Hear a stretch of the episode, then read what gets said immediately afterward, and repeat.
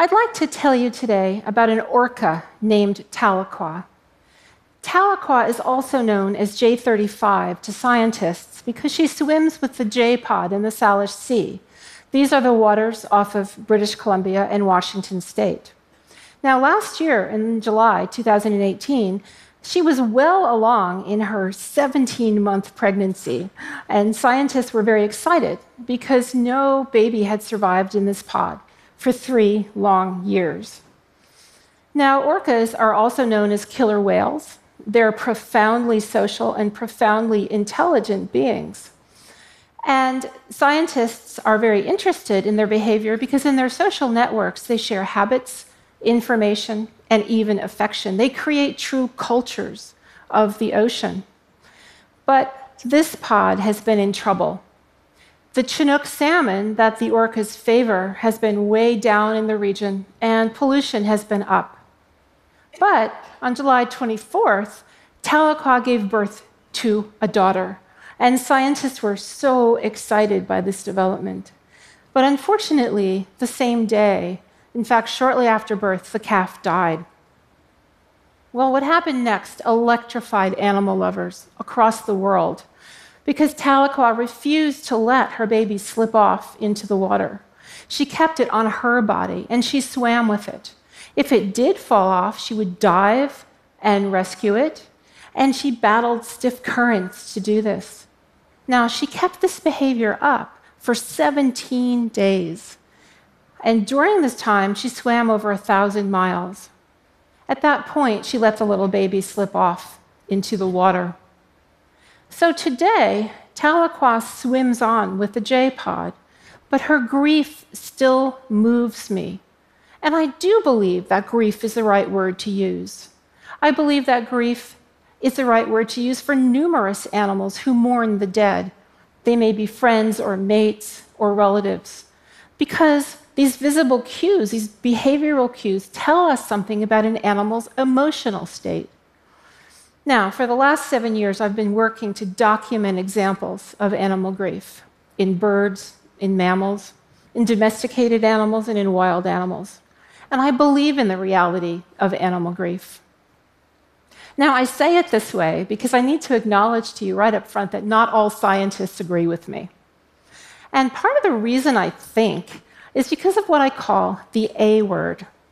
The A word is anthropomorphism, and historically it's been a big deterrent to recognizing animal emotions. So, anthropomorphism is when we project onto other animals our capacities or our emotions. And we can all probably think of examples of this.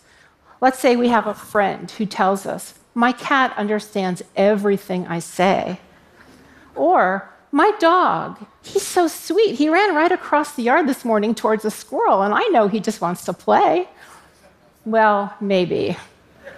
Or maybe not. I'm skeptical about claims like those. But animal grief is different because we're not trying to read an animal's mind. We're looking at visible cues of behavior and trying to interpret them with some meaning. Now, it's true, scientists often push back at me and they'll say, ah, look, the animal might be stressed, or maybe the animal is just confused because his or her routine has been disrupted. But I think that this over worry about anthropomorphism misses a fundamental point and that is that animals can care very deeply for each other. Maybe they even love each other. And when they do, a survivor's heart can be pierced by a death. Let's face it, if we deny evolutionary continuity, we are really missing out on embracing part of ourselves. So, yes, I believe in the reality of animal grief. And I also think that if we recognize it, we can make the world a better place for animals, a kinder place for animals. So let me tell you a little bit more about animal grief. I'm going to start in Kenya. And you see here, there's an elephant named Eleanor who came one day with bruised legs and she collapsed. You see on the left that another female named Grace came to her right away and using her own trunk propped her up, tried to get her up on her feet. And she did succeed, but then Eleanor collapsed again. At this point, Grace became visibly distressed and she prodded the body and she vocalized. Eleanor collapsed again, and unfortunately, she did die. What you see on the right is a female from another family named Maui who came after the death, and she stayed at the body. She held a vigil there, and she even rocked in distress over the body. So the scientists watching the elephants kept a close observation on Eleanor's body for seven days. And during those seven days, a parade of elephants came from five different families. Now, some were just curious, but others carried out behaviors that I really believe should be classified as grief. So, what does grief look like?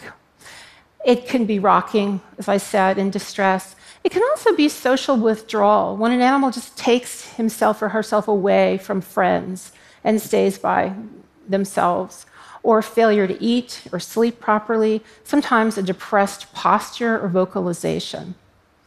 It can be very helpful for those of us studying this to be able to compare the behavior of a survivor before death and after death, because that increases the rigor of our interpretation. And I can explain this to you by talking about two ducks named Harper and Cole. So we're into birds now. So Harper and Cole were raised at a foie gras factory, and they were treated cruelly. And foie gras does involve force feeding of birds. So this hurt their bodies, and their spirits were not in good shape either. But thankfully, they were rescued by Farm Sanctuary in upstate New York. And for four years, they stabilized and they were fast friends. They often took themselves to a small pond on the property.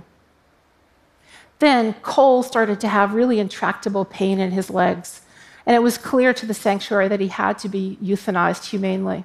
And he was. But then the sanctuary workers did a brilliant thing because they brought Harper to the body to see and at first, Harper prodded the body of his friend, but then he laid himself over it and he stayed there for over an hour with his friend. And in the weeks after, he had a hard time. He would go back to that same pond where he had been with Cole, and he didn't want any other friends. And within two months, he died as well. Now, I'm happy to say that not all grieving animals have this sorrowful outcome. Last summer, I flew to Boston to visit my adult daughter, Sarah. I was with my husband, Charlie. I really needed a break from work. But I succumbed and I checked my work email. You know how that is. And there was a communication about a dejected donkey. Now, as an anthropologist, this wasn't what I expected, but there it was, and I'm glad I read it because a donkey named Lena had gone to another farm sanctuary, this one in Alberta, Canada, as the only donkey there, and had trouble making friends for that reason. But she eventually did make friends with an older horse named Jake, and for three years they were inseparable. But the reason the email came was that Jake, at age 32, the horse, had become gravely ill and had to be put down. And this is what was going on this is Lena standing on Jake's grave. She didn't want to come in at night. She didn't want to come in for food. She didn't want to come in for water. She pawed at the grave. She brayed in distress, and there she stood. So we talked and we brainstormed what do you do for an animal like this? And we talked about the role of time, of extra love and kindness from people, and of urging her to make a new friend. And here's where her trajectory does diverge from that of Harper the duck because she did make a new friend, and sanctuary workers wrote back and said it worked out well. Now, sometimes scientists supplement observation with hormonal analysis. There's an example of a group of scientists in Botswana who took fecal material from baboons and compared two different groups. The first group were females who had witnessed a predator attack and lost someone in that attack. And the second group were females who had witnessed an attack but had not lost someone. And the stress hormones were way up in that first group. But here's the thing the scientists didn't just call them stressed baboons, they called them bereaved baboons. And in part, that's because of the observations that they made. For example, this mother daughter pair were very close, and then the daughter was killed by a lion the mother removed herself from all her friends, from her grooming networks, and just stayed by herself for weeks. Bereavement. And she then slowly recovered. So, we have bereaved baboons. Will science tell us someday about bereaved bees? Will we hear about frogs who mourn? I don't think so. And I think the reason is because animals really need one to one close relationships for that to happen. I also know that circumstance matters and personality matters. I have documented cats and dogs who grieve, our companion animals. But I also interacted with a woman who was extremely bothered because her dog wasn't grieving. She said to me, The first dog in the house has died. The second animal does not seem concerned. The second dog, what is wrong with him? And as I listened to her, I realized that this dog was now the only animal in the household. And as far as he was concerned, that was a pretty good deal. So circumstances matter. Now, in any case, animals are not going to grieve exactly like we do. We have human creativity. We paint our grief, dance our grief, write our grief. We also can grieve for people we've never met across space and time. I felt this strongly when I went to Berlin and I stood at the Holocaust Memorial. Animals don't grieve exactly like we do, but this doesn't mean that their grief isn't real. It is real, and it's searing, and we can see it if we choose. Now, I've lost both my parents, I lost a very dear friend at a young age from AIDS. I believe most likely most of you here have lost someone. And I have found it a genuine comfort, a solace to know that we aren't the only beings on this earth who feel love and grief. And I think this is important. I also think we can take this a step further and we can realize that the reality of animal grief can help us be better and do better for animals. This is already happening with Tahlequah because the United States and Canada have renewed their talks with greater urgency for how to help the orcas, how to restore the Chinook salmon, and how to help with the water pollution. We can also see that if grief is real, there's tremendous plausibility to the notion that animals feel a whole range of things. So we could look at joy, sadness, even hope. And if we do that, here's how we can start to think about the world. We can look at orcas and say, we know they grieve, we know they feel their lives, and we can refuse to confine them to small tanks in theme parks and make them perform for our entertainment. We can. Thank you. We can look at elephants and say, yes, they grieve, and we can renew our efforts against international trophy hunting and against poaching. Thank you. And we can look at our closest living relatives, monkeys and apes, and know yes, they grieve, they feel their lives, so they don't deserve to be confined in highly invasive biomedical experiments year after year.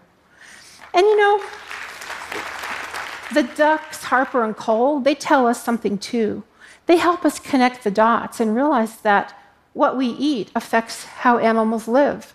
And it's not just foie gras, and it's not just ducks. We can think about pigs and chickens and cows in factory farms. And we can know, I can tell you the science is real that these animals feel too.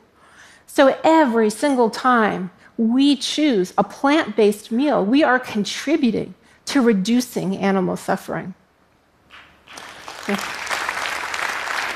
So, yes, I believe in the reality of animal grief. I believe in the reality of animal love. And I think it is time for us humans to recognize that we don't own these things. And when we see that, we have an opportunity to make the world so much better for animals a kinder world, a gentler world.